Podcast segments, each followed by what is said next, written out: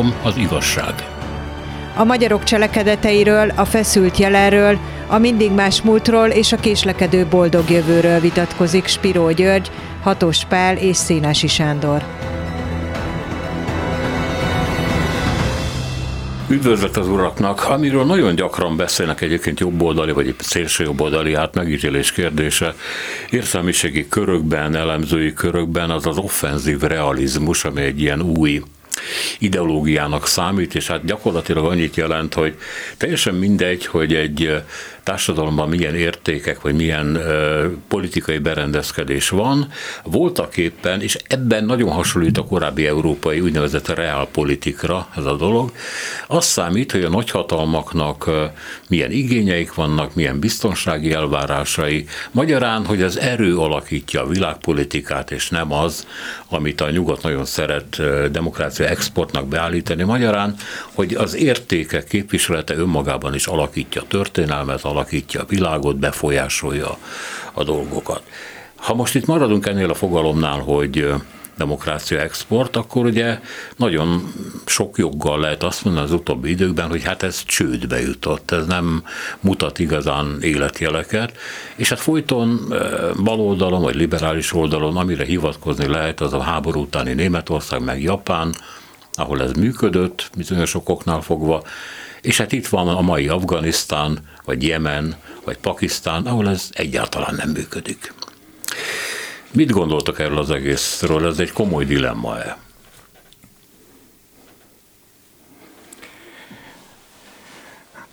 Hát egy évezredes dilemma kezdem én, hogy, hogy a KH-hoz visszamenjünk.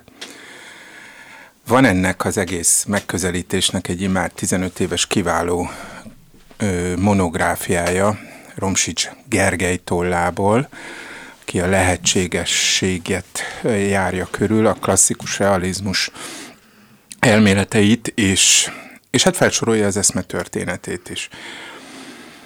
Kezdhetjük tényleg a KH-tól, Szent Ágostontól, az ember radikális bűnösségének a tanától, vagy kezdhetjük Hobbes-tól, a 17. század angol filozófusától, aki ugye azokban a kemény időkben élt, amikor ugye hol királyokat fejeztek le, hol a lefejezett királyfiát visszahívták, a vallási puritánok gyakorlatilag ugye felszalámizták egymást, és hát megfogalmazott a tétel abban, hogy, hogy igazából a világ egy anarchikus hely, a rendetlenség helye, és nem is egy ártatlan rendetlenség helye, hanem az erőszakos rendetlenség helye. Tehát, hogy a világot alapvetően az erőszak uralja, bellum omnium contra omnes, mindenki háborúja mindenki ellen, és az állam hatalomnak így természetes, vagy egyáltalán a hatalomnak így természetes szükséglete, hogy uralkodjon, és a legfontosabb teendője az, hogy békét, rendet teremtsen. Minden más ezután jön. Ezzel szemben állnak olyan elméletek, amiket te úgy gondolom, hogy, hogy baloldali vagy liberális szóval jellemeztél, én inkább az ideál, idealista szót használnám, egyik se pontos, talán, ami arra épül, hogy a társadalmi szerződés tanára. Arra, hogy az ember alapvetően egy racionális lény, az ember kiemelkedett az állatok világából, ahol ugye tigrisek, szarvasok, stb. között a harc dönt, hogy kié a tehén, kié a, a csorda vagy a horda feletti uralom, és lehetséges intézményeket teremteni, lehetséges szabályozni, ö, akár optimálisan, vagy akár ideálisan ö, az emberi emberi társas érintkezést, az emberi közösséget, és erre a fajta hitre amely természetesen nem egyik napról a másikra valósul meg. Fel lehet hitet, fel lehet társadalmat építeni, és ennek munkással kell szegődni. Ez egyfajta progresszív gondolat. Mondhatjuk azt, hogy ez a fajta gondolat azokat nem csak, nem csak a filozófusokat, nem csak az egyetemi embereket, nem csak az írókat, tudósokat, hanem, hanem az államhatalom csúcsán, vagy a hatalommal rendelkezőket is foglalkoztatja, és van ilyen, hogy realista iskola, amely mondjuk ezt a Hobbesi vagy, vagy, vagy vezessük vissza Ágostonig, de akár Machiavellistának is nevezhetjük, ugye a reneszánsz politikatudós Fejedelem című műve alapján, vagy, vagy a Titus Livius könyvének a kommentárja alapján, és vannak, akik, akik meg, meg emellett teszik le a voksot, hivatkoznak az ENSZ-re, a nemzetközi ö, béke ö, rendszer elmúlt 100-120 évében kiépült intézményrendszerére. Tehát ez egy olyan vita, ami azt hiszem, hogy most így áll, majd 20 év múlva úgy fog állni. Nyilvánvaló 1990-ben ö, a konfliktusos iskolának a realista iskolának kevesebb volt a hitele, most több, most a wilsonizmusnak, tehát a béke, a nemzetközi együttműködés bevetett pozitív hitnek nyilvánvalóan kevesebb a, a, a híve, de ez meg is változhat. Gyuri? Igen, hát itt sok ezer évre vissza lehet menni. Hát nyilván minden filozófus, aki valamire való filozófus, foglalkozott az állammal, amióta létezik állam. Hát Platontól kezdve végigmondhatjuk az egészet. Tuküt idéz, szokták idézni, még a Hobbes előtt, meg, meg mindenkit szoktak idézni, de amiről tulajdonképpen te hallani akarsz, az a modern világ és a, a modern nagyhatalmak által uralt világra vonatkozó ö, ö, ö, államelméletek egy része. Ebben valahogy a marxizmus nincs is benne, ugye jó ideje, pedig létezik, és nyugaton van irodalma. És e, ez egy olyasfajta irodalom, itt adás előtt mi is ennek a neve elhangzott, de hát másokat is lehet mondani, akik az a nagyhatalmi államot ö, ö, tekintik ö, ö, mércének, és ezt azzal az okkal teszik, hogy a nagyhatalmak valóban, meg a szuperhatalmak a mai világban rendkívüli befolyással rendelkeznek. És hogyha valamit akarnak, akkor azt tűzzel, vassal megpróbálják végigvinni. Ebben a tűzbevasban a békés és a háborús eszközök egyáltalán egy, egyaránt benne vannak persze. Na most 1990 után, amikor úgy nézett ki, hogy a szovjet hatalmat sikerült visszaszorítani, megdönteni, nem tudom micsodát, és még Kína nem volt annyira erős, akkor fölmerült, hogy az Egyesült Államoknak ez a sikeres államformája miként teríthető szét a világba. Erre az amerikaiak tulajdonképpen mindig a vevők voltak, ugyanis egy szuperhatalomból nagyon nehezen, vagy egyáltalán nem érthető meg a többi fajta világ. Erre nagy történelmi tapasztalatok vannak, hogy nem értik. Nem értenek minket, nem értik a kínai gondol, a szovjet gondolkozást, az oroszt, és rengeteg hibát követnek el. Egyetlen olyan világhatalmat ismerek a történelemben, amelyik fölfogta, hogy az alája besorolt és meghódított népek törvénykezését és szokásjogát úgy kell hagyni, ahogy találták. Ez a római birodalom volt, és sok-sok évszázadig remekül üzemelt. Emiatt, hogy nem akartak beleszólni Hát akkor még nem államok, hanem törzszövetségek, de mégiscsak országok, meg népek voltak, léteztek, csak nem abban a szervezettségben, mint azóta, hogy nem kell beleszólni a helyiek szokásjogába, törvénykezésébe, hanem úgy kell hagyni, maximum rájuk kell telepíteni egy olyan hadsereget, amit a provinciák finanszíroznak.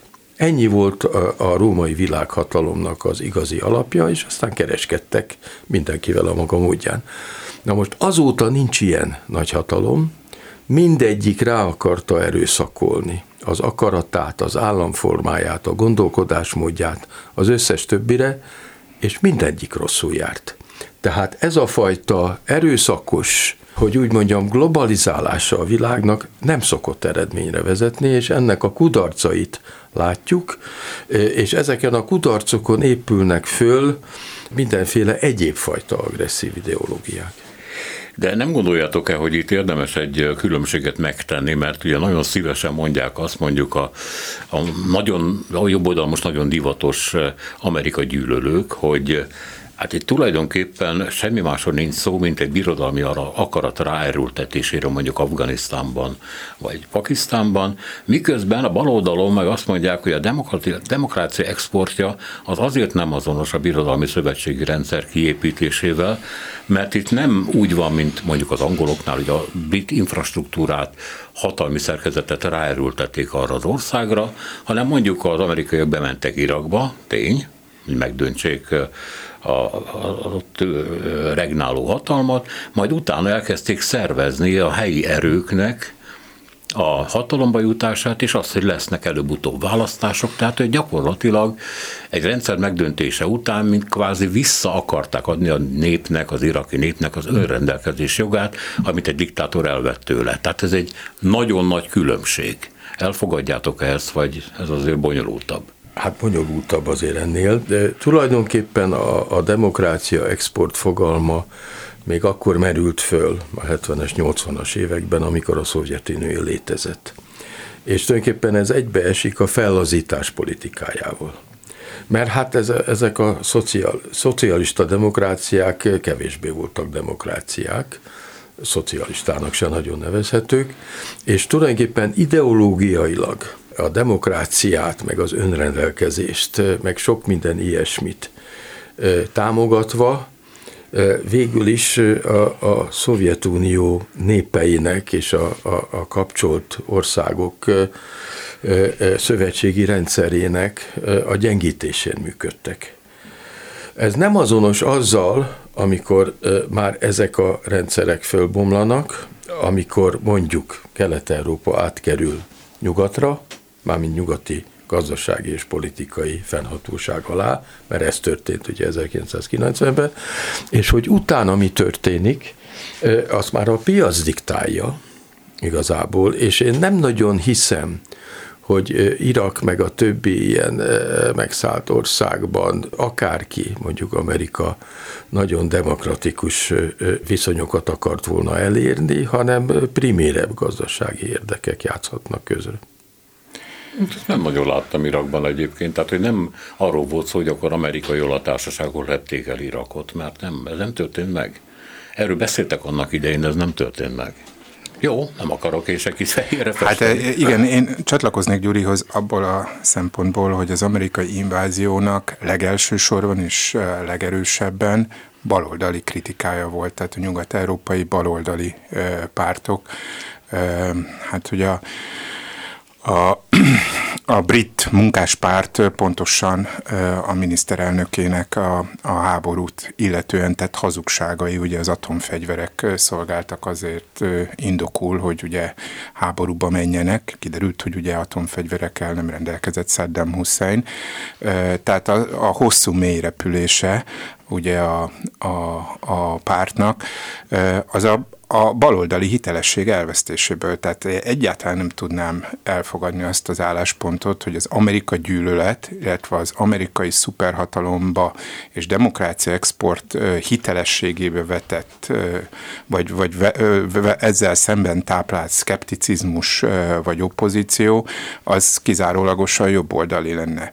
Gondoljunk csak Franciaországba, a, a, a, a a francia szélső baloldalra, ami jön felfelé, és amelynek vehemensen Amerika ellenes retorikája van, miközben a, az establishmenthez tartozó szocialista párt, épp úgy, mint a középjobb pártok gyakorlatilag eltűntek a politika, a nagy politika szinteréről. És azt is szeretném mondani, hogy hogy lehet idealizálni a Marshall segélyt. És lehet mondani, mert kétségtelen, hogy hatalmas nagy gazdasági és kulturális fejlődést tett lehetővé Nyugat-Európába, amit a ti generációtok, vagy az akár az enyém is, irítséggel szemlélt. Ám korán sem volt ez rokon szemvel fogadott dolog Olaszországban vagy Franciaországban, de még az Egyesült Királyságban sem. Az amerikai jelenlét, a NATO megalapítása, ez az egész containment feltartóztatási politika, amit ugye George Kennan abban a nevezetes hosszú táviratban fogalmazott meg, az, az már akkoriban is egyesített mondjuk baloldali katolikusokat és szocialista vagy akár kommunista vezetőket is Olaszországban. Tehát ez sokkal bonyolultabb, és azt hiszem, hogy, hogy hogy rosszul adnánk vissza, ha egyszerű liberális, illetve antiliberális antagonizmusra egyszerűsítenénk ezt a fajta ellentétet, amely, amely az amerikai szerepvállalással kapcsolatos. Az viszont kétségtelen, és azt is mondanám, egy igen szuper hatalom az Egyesült Államok.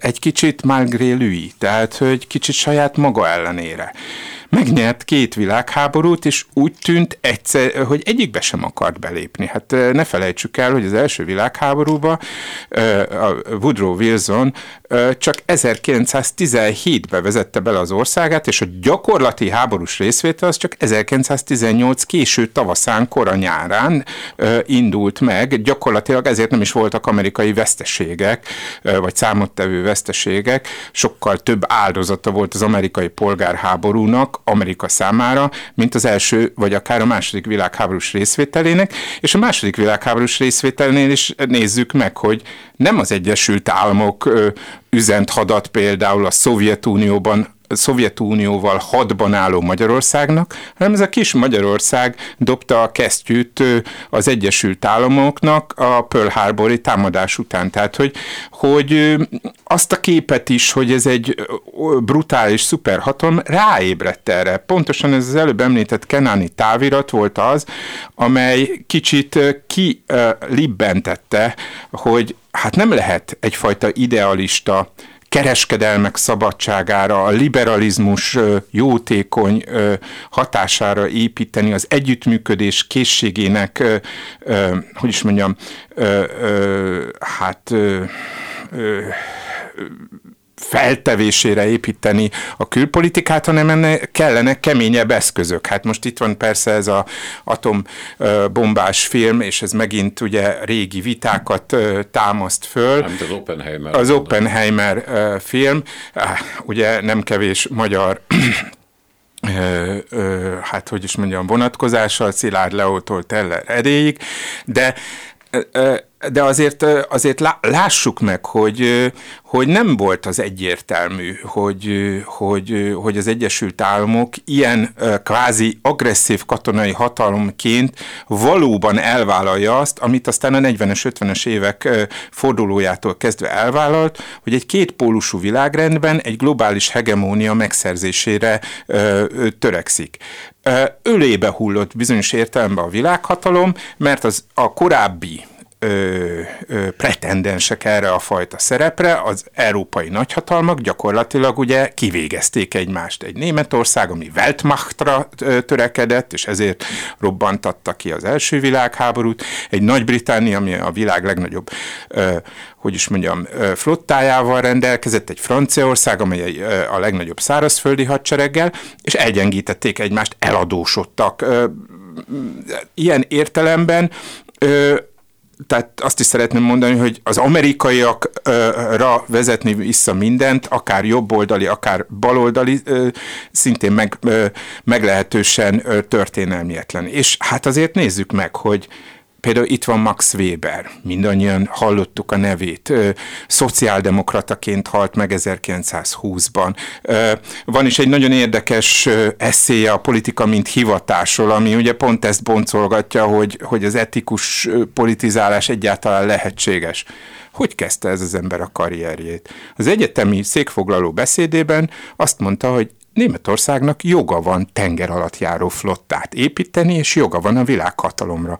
Olyan imperialista beszéd volt, hogy attól kódulnánk, hogyha ezt ma tanítanánk, nem véletlenül, hogy nem ezt tanítjuk Max Weberről ö, ö, manapság. Tehát nagyon bonyolult ez a dolog, és éppen arra szeretnék ezzel utalni, hogy a jelenlegi realizmusok, hogy is mondjam, triumfalizmusa, vagy a, a korábbi idealizmusok bizonyos fajta történelmi véletleneknek is köszönhetik a szituációjukat. Tehát, hogy van ez a fajta dolog, amiről beszéltetek, hogy hát vannak a nagyhatalmak, és a többieknek nem osztottak lapot, ugye ezt hallottuk ö, ö, Tusványosról is, ö, ez, ez egy régi mondat, ami, ami akár szerénységre is inthet, de nem feltétlenül így van, mert hogy a nagyhatalmak is el tudják játszani, és vannak olyan ö, kis vagy középhatalmak, amelyek gyakorlatilag háború nélkül ö, működnek. Hát itt van például Svájc. Ö, Svájc az egy militáris ország. Ott 60 éves koráig minden férfinak katonai szolgálatot kell minden évben teljesíteni.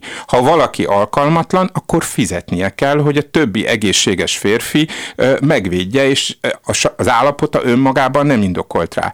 Ez a Svájc a béke országa, ez a Svájc az 1515-ös nagy Milánó közeli vereség után visszavonult a határai mögé, és azóta köszöni szépen jól van. Ebben biztos, hogy vannak accidentális, tehát véletlenszerű dolgok is, hogy Hitler nem támadta meg, vagy éppen Stalin nem vetette rá a szemét, de mutatja azt, hogy a nagyhatalmakon kívül kis hatalmak is tudnak szerencsések lenni. Ott van, nézzük meg a latin-amerikai káoszban Costa Rica. Ott van Afrikában is jó pár ilyen kis ország, amely viszonylag békés. Tehát én nem azt mondom, hogy nem igaz az, hogy a nagy hatalmaki a döntő szó a nagy politikai vagy a világpolitikai játszmákban. Én csak azt szeretném jelezni, hogy, hogy sokkal bonyolultabb ez az ügy, mint az első látásra tűnik. Három az igazság. Hatos Pál Spíró György, a Demokrácia Exportról beszélünk, Amiről, amivel kapcsolatban te azt mondtad, hogy hát akkor a, gyakorlatilag az illúzionisták, hogy mondtad meg, a realisták állnak egymással szemben ebben a... Én idealistákat idealisták mondtam, a realisták természetesen illúziókkal telének próbálják beállítani mondjuk az idealistákat, Wilson, aki illúziókat kergetett, természetesen ez, ez így önmagában nem igaz, ez persze arra jó, hogy a realisták azt mondják, hogy persze lehet itt nagy álmokat kergetni, de az igazságot mi tudjuk, és mint egy ilyen naív kis, hogy is mondjam, első bálozó lányoknak állítják be azokat a politikusokat, akik azért eléggé jelentősen otthagyták a nyomukat a világtörténelmen. Igen, tehát ez az érvelés azt mutatja, hogy hát a világtörténelem során vannak olyan államok, vagy államrendszerek, ahol a nyugati demokratikus értékek képviselete folyik, és vannak olyan országok, ahol nem, egészen más alapon szerveződik az élet, láss Kína, meg a többiek,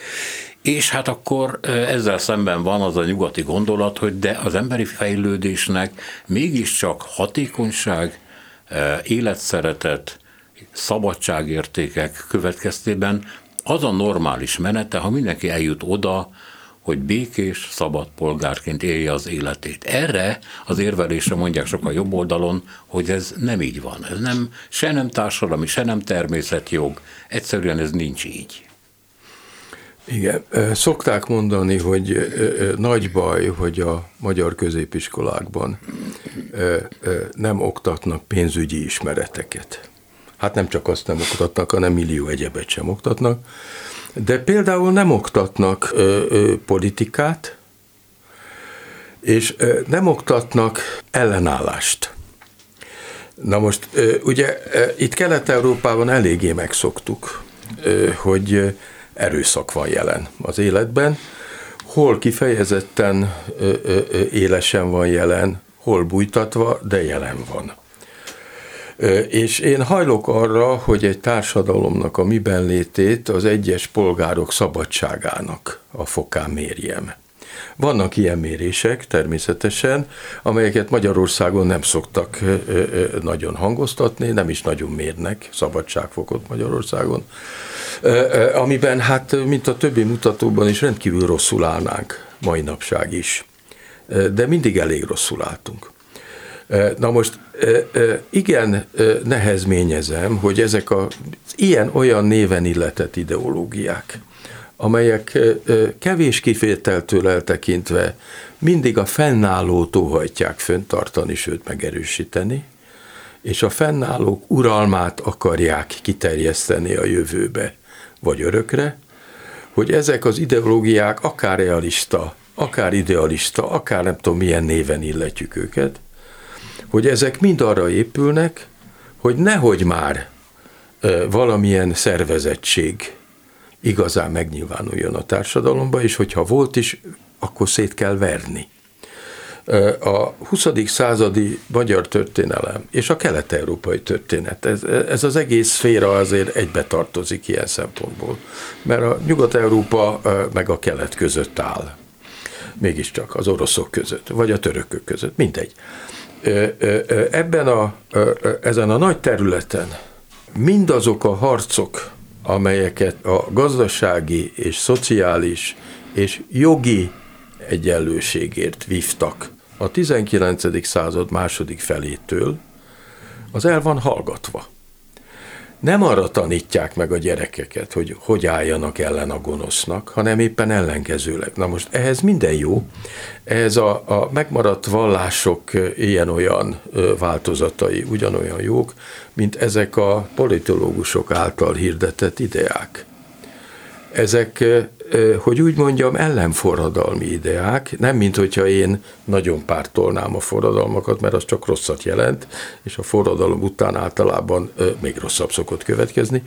Na de hát ebből áll az élet, hogy akik ki vannak taszítva, akik meg vannak fosztva ilyen-olyan jogoktól, azok azért a maguk módján megpróbálják ezeket a jogokat megszerezni, megpróbálnak egy kicsikét jobb gazdasági helyzetbe jutni, és ezek a szervezettségek, amelyek időnként egész jól kialakultak, még Magyarországon is, meg a többi országban is, ezeket szétszokták verni azok a hatalmak, amelyek huzamosan akarnak berendezkedni, és amelyeknek az ideológiáját többek között ez az agresszív realizmus is tükrözi. Most akkor gyakorlatilag, bocsánat, arról beszélünk, vagy ar- arról beszélsz, hogy az emberi történelemnek, fejlődésnek tekintve, hogy a, az ellenállás és a szervezkedés milyen csírái jelennek meg. Ennek egy iránya van, és ezt hát nem ismerünk mást, valamiféleképpen hasonlít ez az irány a nyugati demokratikus berendezkedésekre. Ha ez így van, akkor a demokrácia export nem arról szól, hogy erőszakosan rá kényszerítünk népekre bizonyos struktúrákat, hanem hogy megpróbálják lerövidíteni ezt a szakaszt, ami előbb-utóbb úgy is bekövetkezne. Jól értelek? Nem, mert nem tudom, hogy mit nevezek nyugati demokráciának. Ez a nyugati demokrácia, ami a mi fejünkben vagy a lelkünkben létezik, ez a 60-as, 70-es, 80-as éveknek a nyugat-európai, nem tudom, a nyugat-német, meg a francia, meg esetleg az olasz berendezkedés. A skandináv, ugye, amelyik, na most mondják jobb oldalon, nem győzik hangoztatni, hogy ennek az úgynevezett jóléti társadalomnak vége van.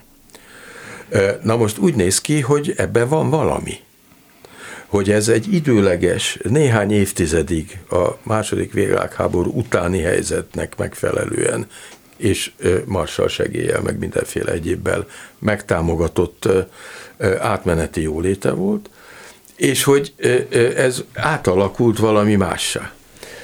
Ne felejtsük el, hogy Európa akkor tette magát tönkre, amikor a nagy gyarmatbirodalmak tönkrementek.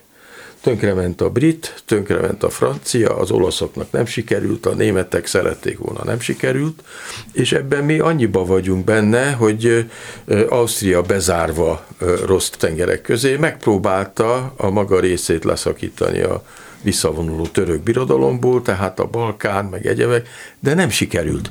Tehát vagy elvesztették az európai hatalmak a gyarmatbirodalom, ami a gazdagságukat biztosította, vagy pedig nem is volt meg, és hiába próbálták megszerezni. Erről szól az orosz történelem. Az orosz történelem is gyarmatosított. Végig a cárizmus. Ma is azt csinálja, vagy azt szeretné csinálni. Tehát itt van egy olyan, olyan nagy, és hát hogy úgy mondjam, demokráciákkal nem leírható világmozgás, amiben benne van a technológiai fejlődés, benne van a fegyvere, az új fegyverek erről volt szó, sok minden benne van, ami nehezen volt kalkulálható. Az azonban mindig megvan a modern társadalmakban, amióta a feudalizmus többé-kevésbé megdöntötték, tehát tulajdonképpen az 1800-as évek elejétől nézem ezt az új történetet, hogy bizony a hűbériség után igenis próbálnak harcolni az emberek a, a polgárjogaikért, és hogy ez a harc, ez nem egészen a szerint zajlik, hogy valamelyik nagyhatalom támogatja, nem támogatja, és milyen ideológiával látja el. De te is úgy gondolod, hogy ennek az iránya azért mégiscsak egyértelmű, hogyha ezeket a törekvéseket nézzük az arab tavasztól kezdve egészen odáig, hogy Afganisztánban azért mégiscsak kialakult egyfajta nagyon vékony réteg a nyugatos társadalomnak, amelyik szerette azokat az értékeket, tudott működni ennek a jegyében. Tehát nem volt idegen magától a társadalomtól ez. Hát érdemes lenne megkérdezni erről inkább arabokat, akár Afganisztán szakértőket is, hogy ők valóban így látják, hogy ez történt, vagy érdekmaximalizálás történt. Tehát Osama Bin laden végül is az amerikaiak likvidálták. Azután, hogy egy évtizeden keresztül finanszírozták pontosan Afganisztánban, hogy amilyen módon csak tudja, a szovjetek, akik ott fenntartottak egy szekuláris rendszert, hadsereggel, diktatúrával, de mégiscsak, hogy a mujahedéneket meg a tálibokat ugye támogassa elég nehéz ezután a, az amerikai szavahihetőséget kvázi hitelesen képviselni bármilyen arab országban, és nehezen is megy ez. Tehát azért ezt, ezt ne felejtsük el, hogy van ennek egy határa. Igen, az amerikaiak elviekben antikolonialisták voltak. Aztán mit csináltak Egyiptomban 1956-ban?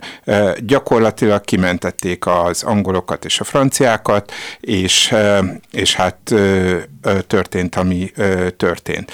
Az arab nacionalizmus az az, az baloldali volt, az világi volt, az szekuláris volt, és a legfőbb ellenfele az az amerikai Egyesült Államok volt, mert úgy tűnt, hogy rossz oldalon van. Természetesen nagyon érdekes dolog, hogy ugye ott pontosan ilyen politikai érdekek alakultak ki, hiszen az 1948-ban létrejött Izrael jelentős része is baloldali ö, a módon jött létre, egy Ben Gurion, egy Golda Meir, ö, tehát ezek mind ö, szocialista ihletettségű ö, politikusok voltak, és ilyen típusú államot is szerettek volna megvalósítani, és ott találták magukat egy élethalál harcban. Ö, csak, csak arra szerettem volna utalni, hogy ez az egész Afganisztán ügy, hát nem, nem látható világosan az amerikai propaganda ö, szemüvegén keresztül. Természetesen ennek nem az a megoldása, hogy az Amerika ellenes propaganda állításait is elfogadjuk, de én nem ne, nehezen láthatom ezt. Az tény is való, hogy az 50-es, 60-as években megindult Afganisztánban, és hát láthatóak a fotóak, hogy egy Kabulban mindenki ö, kvázi európai ruhában járt, természetesen a vidékeken máshogy ö, történt. De nézzünk meg Törökország példáját. Ott is egy nagyon érdekes paradox van a, török nacionalizmus, amely részben, hogy is mondjam, revízióra kényszeríti a Versailles békerendszert, ugye Kemal Atatürk, a görögöknek, a, a görög intervenciós csapatoknak, akik ugye egyébként az angolok támogatnak és biztatnak felelőtlenül, a visszaverésével megpróbál ez a Kemal egy, ő aki szabadkőműves, aki ateista, aki francia műveltség, felépíteni egy, egy olyan állam, államot, amely, amely ezekre a szekuláris értékekre épül, és nem megy neki. Ö, illetve a sikernek van egy határa.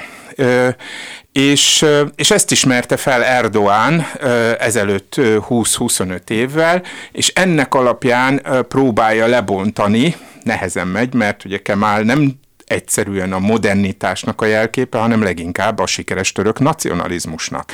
Tehát, hogy ezért nem sikerül neki az Atatürki örökséget ugye likvidálnia, és azt hiszem, hogy itt, itt Kelet-Európában, és főleg Magyarországon van is egy ilyen típusú gond, ami Amerikában nincs meg, és az amerikai demokrácia exporta is összefügg. A nacionalizmusnak és a modernitásnak az oppozíciója, vagy, vagy összefüggésbe. Én úgy érzem, hogy Lengyelországban ez inkább összefügg, bár ott is ö, vannak dolgok. Franciaországban összefügg. Az Egyesült Államokban összefügg. Tehát ö, a francia nacionalizmus, vagy az amerikai nacionalizmus, az univerzális ö, értékekhez kötődik. Ö, a modernitáshoz kötődik, a civilizációhoz ö, kötődik. Míg, míg itt mondjuk Kelet-Európában a nacionalizmus egyfajta bezárkózást jelent, a, a modernitás elleni tiltakozást, és sokkal konfliktusosabb. És éppen ezért van az, hogy hogy ö, nem olyan problémátlan ez a, a dolog, és kicsiny ellenkultúrák vannak. Én nagyon örülnék egyébként, hogyha az iskolákban, ö, hogy is mondjam, ellenállás, a kritikai szellemre tanítanának, de kik azok, akik erre tanítanak? A, azok, a, azok a tanárok, akik, akik esetleg személyes sértésnek vennék ezt, hogyha ha saját tanulóik megkérdőjeleznék? Megmondom őszintén, az, hogy én egyáltalán értelmiségi pályára jutottam, az egy ilyen tanárnak köszönhető. Én Budapesten Zuglóban jártam egy olyan iskolába, ami a 80-as évek közepén kapott egy káderigazgatót. Egy olyat, aki egy 56-os valószínűleg ávós rendőrnek volt a felesége, és hát valahogy megkapta a történelmi diplomát is. És ott tanított viszonylagosan nagy műveltségbeli hiányokkal, Viszont, amikor én jelentkeztem, és mondtam, hogy ez nem így van, igazgatónő, kérem, stb., akkor alázatosan, mármint, hogy a tudás iránti alázattal nem azt mondta, hogy menjél ki igazgatói, ne szólj bele, hanem elismerte. Sőt, még arra is hajlandó volt, amikor azt mondta, hogy a papok nem végeznek termelő munkát, és akkor mondtam is a tanárok, hogy hát igen, tényleg, ez is így van. De ez a ritkaság. Nem az írókról. Mikor kapáltál? De ez ritkaság. Ez ritkaság. Hány ilyen tanárélményünk van? Biztos, hogy tanított mindannyiunkat legalább két tucat tanár, és egy-egy ilyen tanár van, aki a Gyuri által megfogalmazott toleranciára, kritikai szellem hiteles bátorítására lenne alkalmas. Tudjuk ezt társadalmasítani, mert akkor nem vagyunk elveszve. Hát mégis csak nekem az a kérdésem, és mi az utolsó tíz percre fordulunk rá, hogy az, amit legyen nyugati, vagy nem egészen nyugati, de nevezzünk egy kicsit semlegesen demokratikus berendezkedésnek, emberi jogoknak, azoknak a tiszteletéknek, és az erre ezt föntartó intézmények rendszerének eh, nevezhetünk, hogy ez benne van szerintetek a történelmi fejlődésben, vagy mégiscsak azoknak van igazuk, akik azt mondják, hogy ami, ami Nyugat-Európa az egy, hát lehet, hogy egy kisiklás csupán, de minden esetre a történelemnek egy olyan része, ami nem vonatkoztatható semmi másra. És akkor most itt az export kérdést hagyjuk is ki. Ugye John G. Mearsheimer, az amerikai, a nagy téveszménynek az írója, aki Magyarországon is járt, és nagyon szereti a magyar jobboldal. Ő azt mondta, hogy gyakorlatilag ennek a demokrata, demokrácia exportnak, a liberális külpolitikának a kudarcát, a realizmus, ugye az ismerik az offenzív realizmus, és a nacionalizmus erre, amit te említettél, hozta el, tehát a kudarcot. Oké, okay, rendben látjuk ezeket a kudarcokat. Maga a demokrácia, az benne van ebben a történetben? Vagy valóban csak kivétel, esetlegesség, véletlen? Én nem szerettem azt a szót, hogy demokrácia, mert nem tudom, hogy mit értsek rajta. Az ókori demokráciáról tudjuk, hogy micsoda, egy nagyon szűk réteg számára létesült, és hát a cserépszavazások mutatták, hogy az is mennyire manipulálható. De te beszéltél az előbb arról, hogy mennyire híve vagy annak, hogy a személyi szabadságjogok Az létre. más, bocsánat. Igen. Én a jogállamról beszélek, nem a demokráciáról. Mert a jogállamról tudom, hogy micsoda ugyan nem tökéletesek semmilyen. Igen, tehát van valami, vannak törvények, és a törvényeknek mindenki alá van vetve. Na most lehet, hogy ezek a törvények nem nagyon ö, ö, jók. Hát javítsák ki. Ö, küzdjenek meg érte, hogy jobbak legyenek a törvények, igazságosabbak legyenek, stb. De arról tudom, hogy micsoda. Arról, hogy demokrácia az a népfelség, az a népuralom. Hol valósult meg a népfelség? Kérdezem én tisztelettel. Annak idején Aténban másfél nemzedéknyi időre volt demokrácia, és utána fölváltotta a diktatúra. És tehát nem tudom, hogy ez a fogalom micsoda, és általában azt se tudom, hogy mi az, hogy realizmus. Én magamat realistának tekintem, mint írót, ezt se tudnám megfogalmazni, hogy micsoda, de mi az, hogy a politikában realizmus? Kossuth Lajos azt mondta, hogy az exigenciák tudománya a politika, vagyis tulajdonképpen a vágyak, a, a, a vágyakkal való manipulálás. Ezt úgy nagyjából értem. De hogy azon kívül micsoda, a realizmus, hát aki sikeres politikát űzött, és amelyik ország fönnmaradt két-három nemzedéken keresztül valamilyen eléggé intakt formában, és emiatt sikeres politikának nevezhetjük az uralkodó osztály eljárásait, akkor azt mondhatjuk, hogy realistán nézték a dolgokat. Na de hát kijelenteni valamilyen nézetrendszerről, amelyik a centrumországokban teljesen más jelent, mint a periférián, a periférián hazugság, mert soha nem a szerint ö, ö, ö, működnek a gyarmattartók. Hát ma is gyarmatosítás van a világban, csak más eszközökkel. Hát ugyanúgy a harmadik világ, ahogy szoktuk nevezni, az gyarmat. Másképpen, mint amikor meg voltak szállva katonailag, vagy államilag meg voltak tagolva egy, egy gyarmatbirodalomba, Na de hát ma is ez van, mi is a részei vagyunk, mint félperiféria, finoman fogalmazva, egy ilyen izének. Teljesen más szabályok vonatkoznak a németekre, mint a magyarokra, pedig lehet, hogy ugyanazt mondják az ideológusok. Tehát gyakorlatilag az értékorientált politika vagy képmutatás, vagy nem létezik, de attól az értékek még léteznek. Hát sokan mondják egyébként, hogy komoly emberek is, hogy mi az amerikai. De az amerikai nem az, mert önmagában ugye te is szereted ezt hangoztatni, hogy ez a melting pot, ez, ez nem létezik, nem olvadtak itt össze a különféle népek, de van valami, ami közös bennük, ami amerikaivá teszi őket, hogy hisznek bizonyos a modernitásnak bizonyos értékeiben, az emberi szabadságjogokban, intézményekben, ez a közös, ez az amerikai. Hát ez És most ez éppen megbomlani látszik. Megbomlani látszik, de nem tűnt el. Hát válsága nem mindenkinek tudjuk, lehet. Majd kiderül, nem tudjuk. Hát lehet, hogy nem fogod szeretni, amit hallok. Kicsit csatlakoznék ahhoz, amit Gyuri mond, tehát, hogy a demokrácia az egy ambivalens fogalom, és sokat jelent. Elsősorban a többség uralmát jelenti.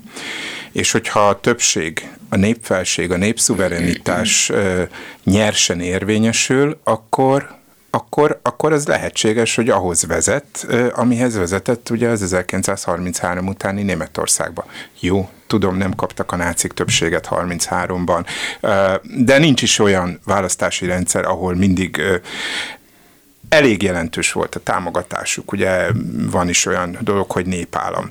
Ja, azt tudjuk, hogy a többség meg tudja szabadni saját Igen, csak hogyha nem a többség is. uralmát jelenti, akkor mit?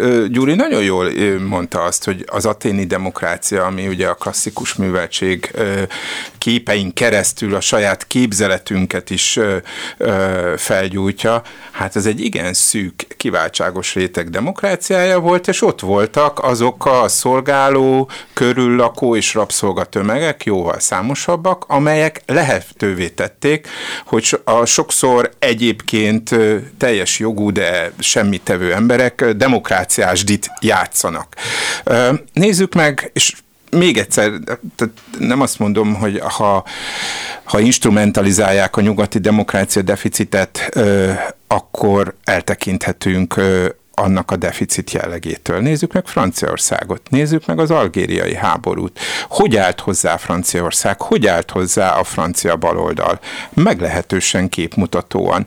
A szekularizációs, emberi jogi ö, köztársasági eszmét vezető Jules Ferry gyorsította föl 1880-as években Algéria és az észak-afrikai kolonizációt. 80 évvel később, ahogy ez Pierre Nora, a nagy baloldali franciaíró megírta, még nagyon fiatal 1961-ben, a francia baloldal nem értette, hogy miért kéne azonnal elhagyni úgymond Algériát, hiszen ott rengeteg francia van.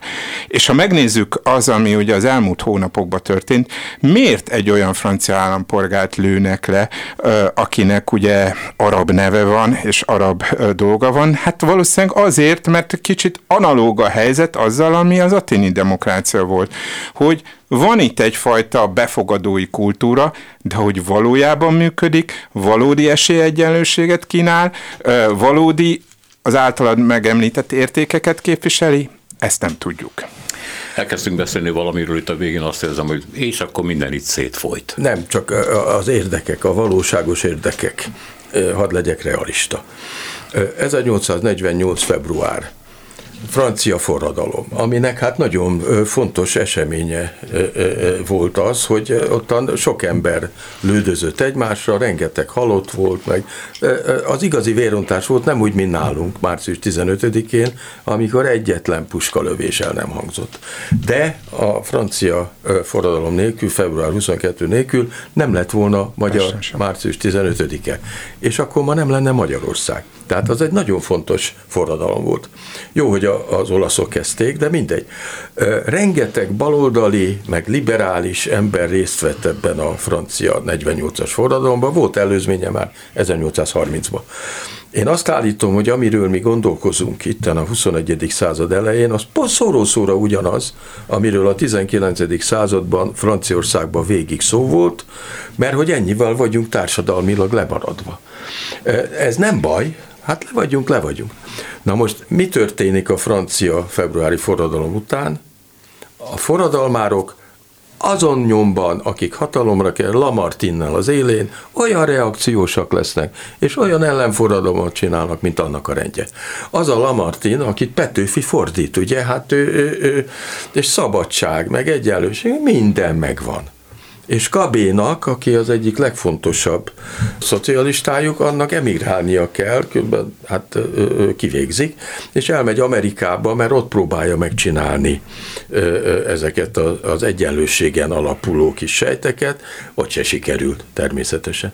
Tehát, hogyha egy picikét belemegyünk abba, hogy mibe gondolkoznak ezek az ideológusok, nézzük meg, hogy 10-15 év múlva ugyanezek mit fognak mondani, pont az ellenkezőjét. Hm? Egy percet van még, ha kell. Hát nem tudom cáfolni Gyuri szavait. Azt gondolom, hogy mindig lehet másképp, de a realizmus az a kellemetlen tükörbenézéssel is egyenértékű. Lehet, hogy ez a legtöbb, amit tudunk remélni. Köszönöm szépen Hatos Párnak, Spiro Györgynek. Demokráciát mi már nem fogunk exportálni, úgy látom, megbeszélni viszont legalábbis egy pontig sikerült, köszönöm. A mai műsort is Elmec János szerkesztette, a műsorvezető Szénási Sándor volt. Köszönjük a figyelmüket, minden jót!